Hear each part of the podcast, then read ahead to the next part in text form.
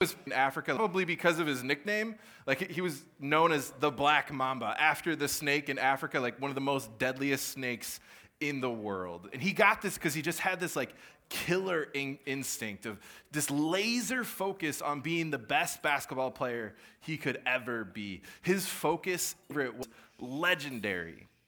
There are tons of stories about it. One of my favorite was from uh, the 2008 Summer Olympics. Uh, the, the, team was coming together. Guys from the best players from the NBA were coming together, and this uh, player named Chris Bosh was a young guy at the time. Got it in his mind of I'm gonna get be the first guy to breakfast. I'm gonna set the tone. I'm gonna be a young leader and establish myself on this team. And so he sets his alarm super early, like before the sun came up. And, and this is in the summer, so you know like it's early, early. And he gets there walks in the doors for breakfast, and who does he see but Kobe Bryant? Already with ice packs on his knees and drenched in sweat.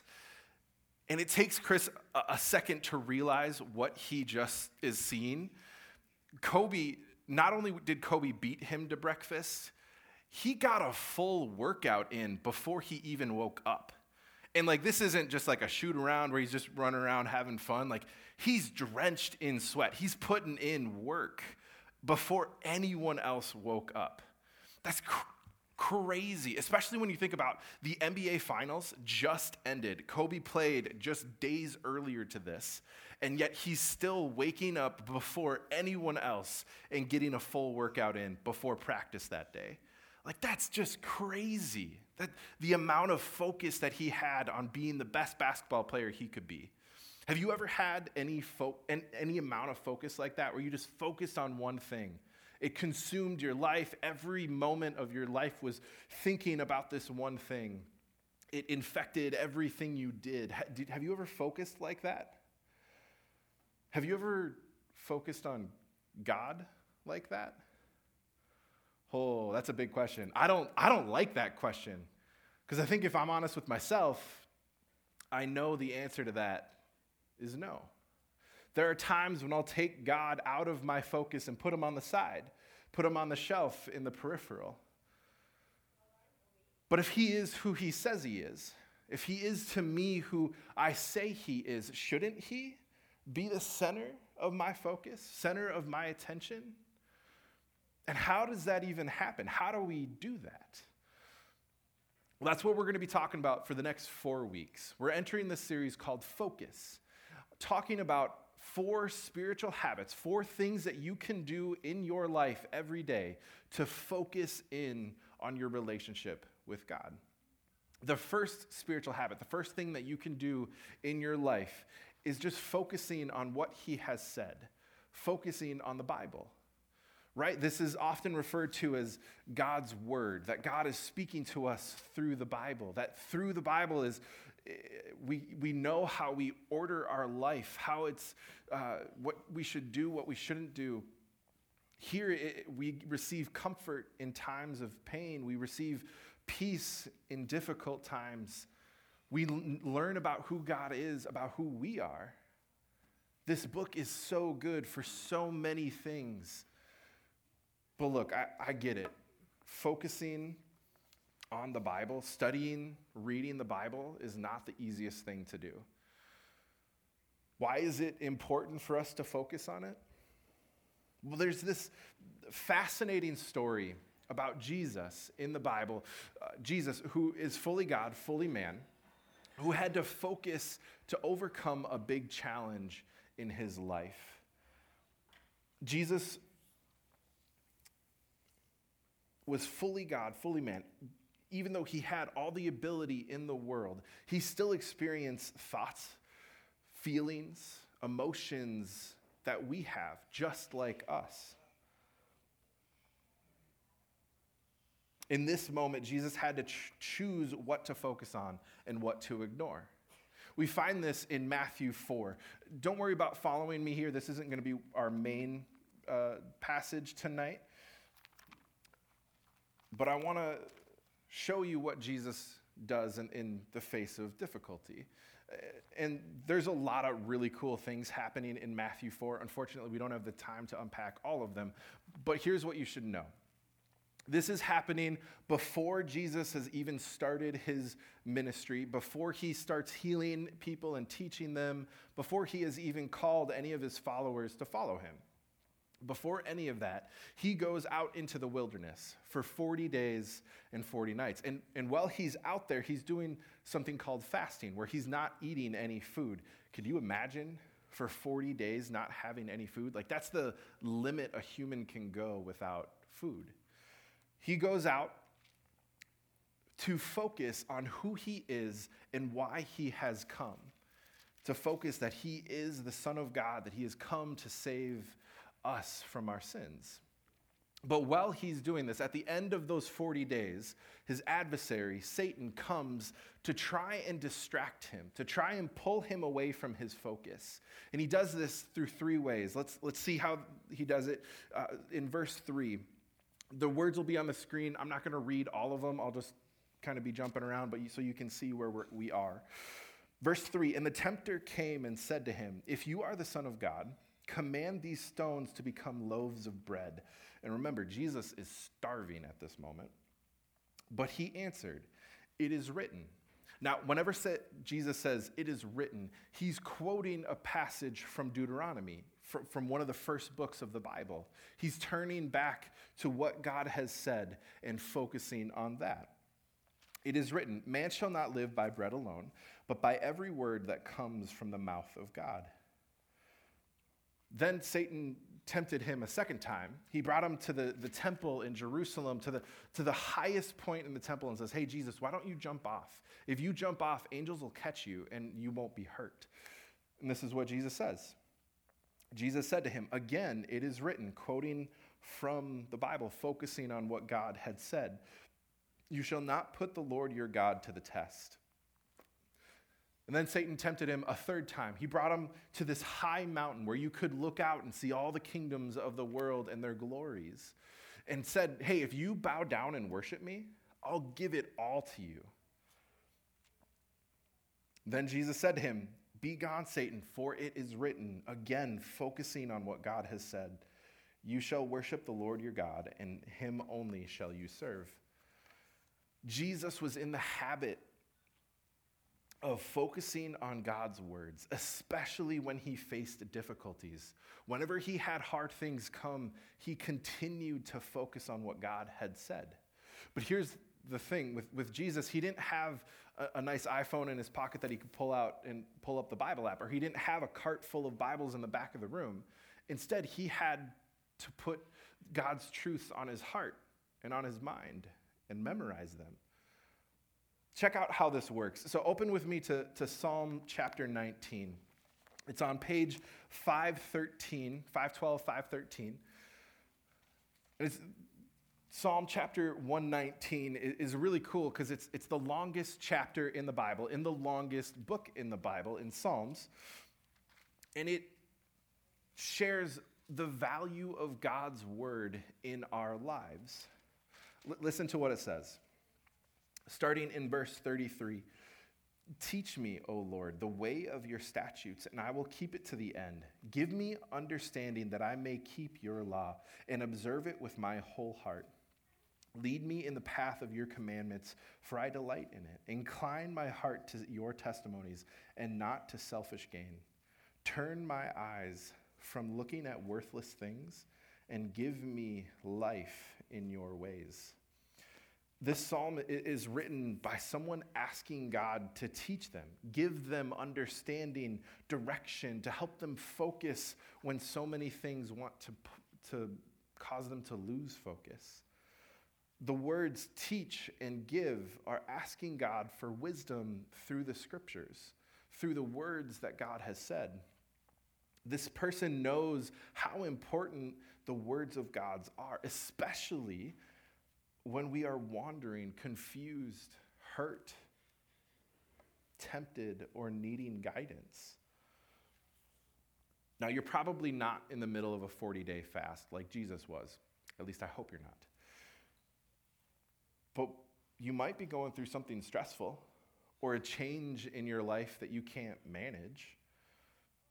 When you're not finding hope or facing stress or hitting an academic hurdle or going through a change in your life, in your family, in your friends, battling for your mental health, or sitting with someone who is, there's a way that you can find focus in the midst of chaos. The writer of this psalm found direction through God's words. Jesus fought off lies and distractions by focusing on God's words.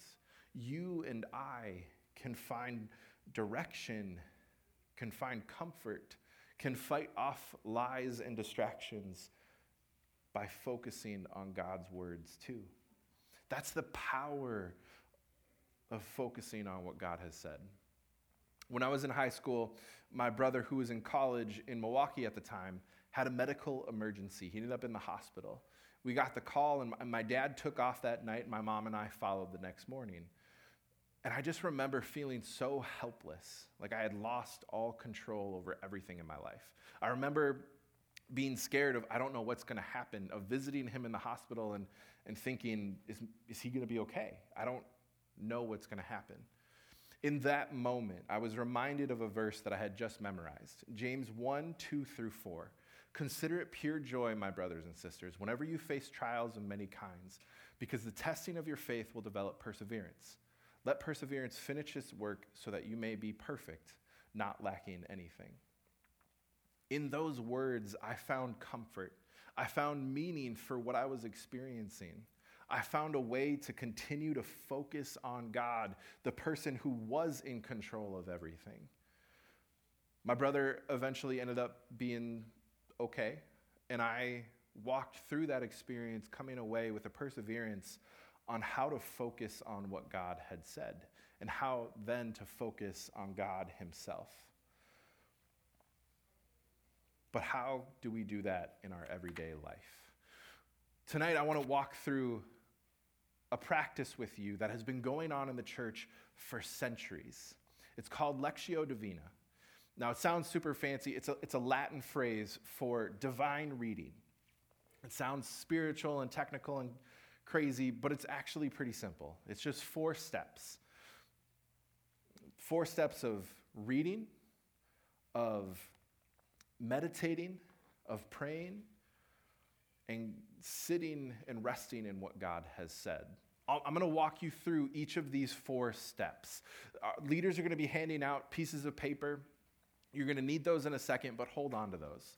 Uh, can we hit the lights too? We'll turn down the lights. And we're going to read Psalm 119 together and focus on what God has said. I'll be, we'll walk through it together every step of the way. Psalm 119, and we'll be in verse 33. The words will be on the screen, so don't worry about trying to find it in your Bible. And the first time, we are going to read it together out loud. So the first, we're going to read it a few times. The first time, we're going to read it together out loud. It'll be on the screen if you want to throw that up there.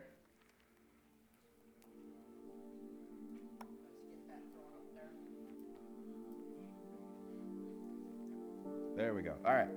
So let's read Psalm 119 together.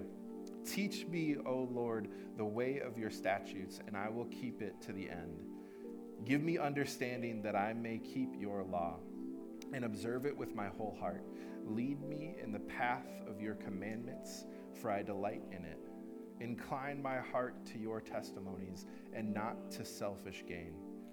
Turn my eyes from looking at worthless things and give me life in your ways. This next time I'm going to read it, and I want you to close your eyes. I want you to close your eyes and just think about the words that you're hearing. Just be still in that moment. Teach me, O Lord, the way of your statutes, and I will keep it to the end. Give me understanding that I may keep your law and observe it with my whole heart. Lead me in the path of your commandments, for I delight in it. Incline my heart to your testimonies and not to selfish gain. Turn my eyes from looking at worthless things and give me life in your ways. This next step, to meditate on it, on the sheets of paper, write down a few words that are sticking out to you. Write down a phrase that's catching your attention. What words are coming to your mind? What, what stands out to you? Write down a few words or phrases. As you do that, want you to think through these questions. Why do you think those words stood out to you? What are they trying to tell you?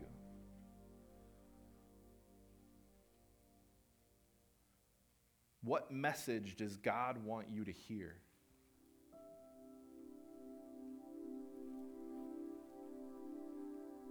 When you've written down those words, write down any thoughts that come to your mind as, as you want with, in response to those questions.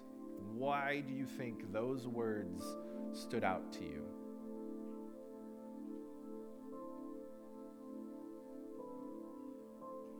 What are these words telling you about your life, about your family, about God?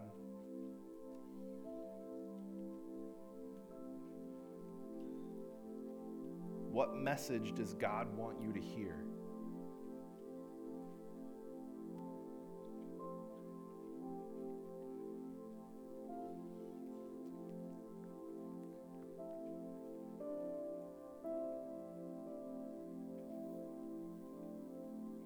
I'm going to read the passage one more time.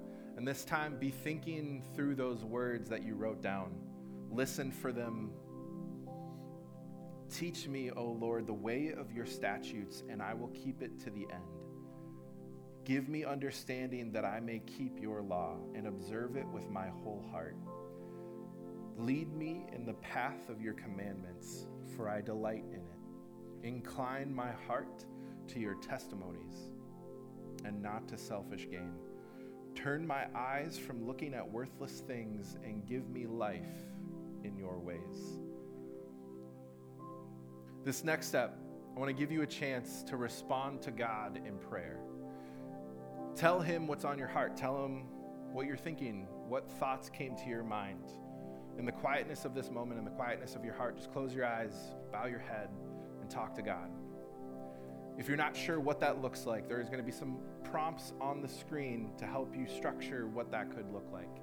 Just finish those thoughts, finish that sentence in your own way. God, you are what? God, I want you to do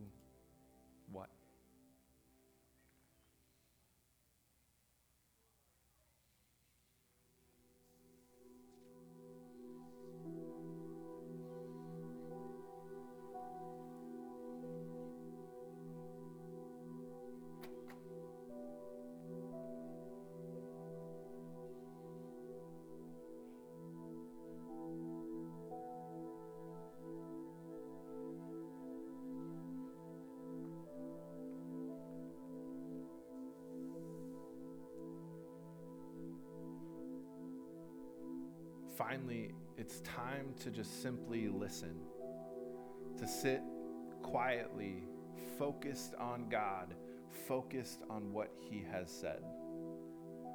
Give Him a chance to speak to you in another way.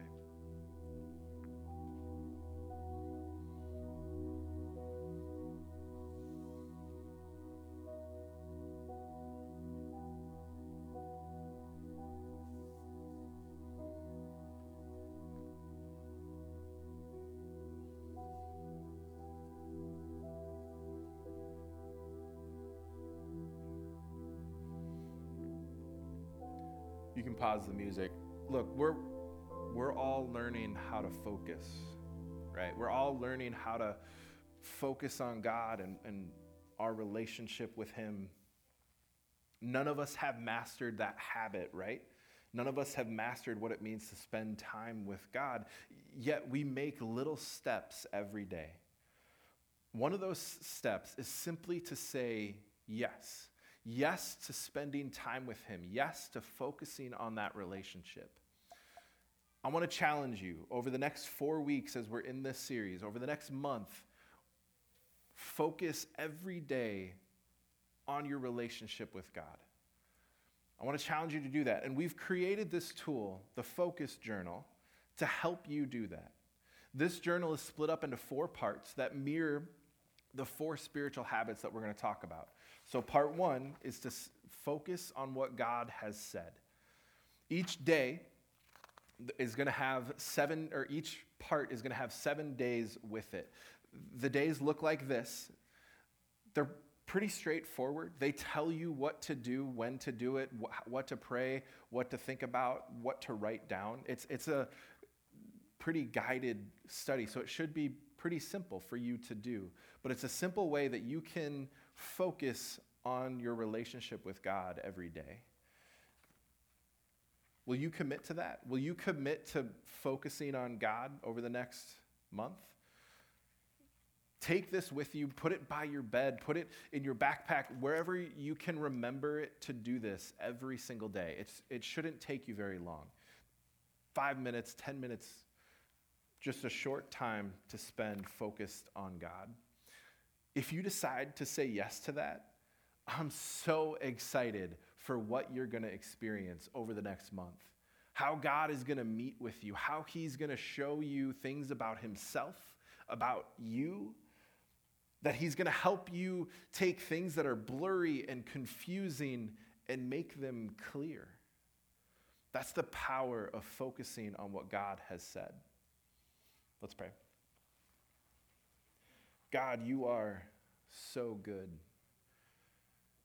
You are the creator of the universe, and yet you didn't just create it and leave it be. You stepped into it, and you want to be known by us. You've revealed yourself in Jesus, you've revealed yourself in the Bible. You've told us who you are and, and shown us how we can learn about you, how we can focus on you, how we can have a relationship with you. Would you meet with us in special ways over the next month as we engage in relationship with you through the Focus Journal? Would you show us things about yourself, about ourselves? We love you. In your name, amen. A few things before you go.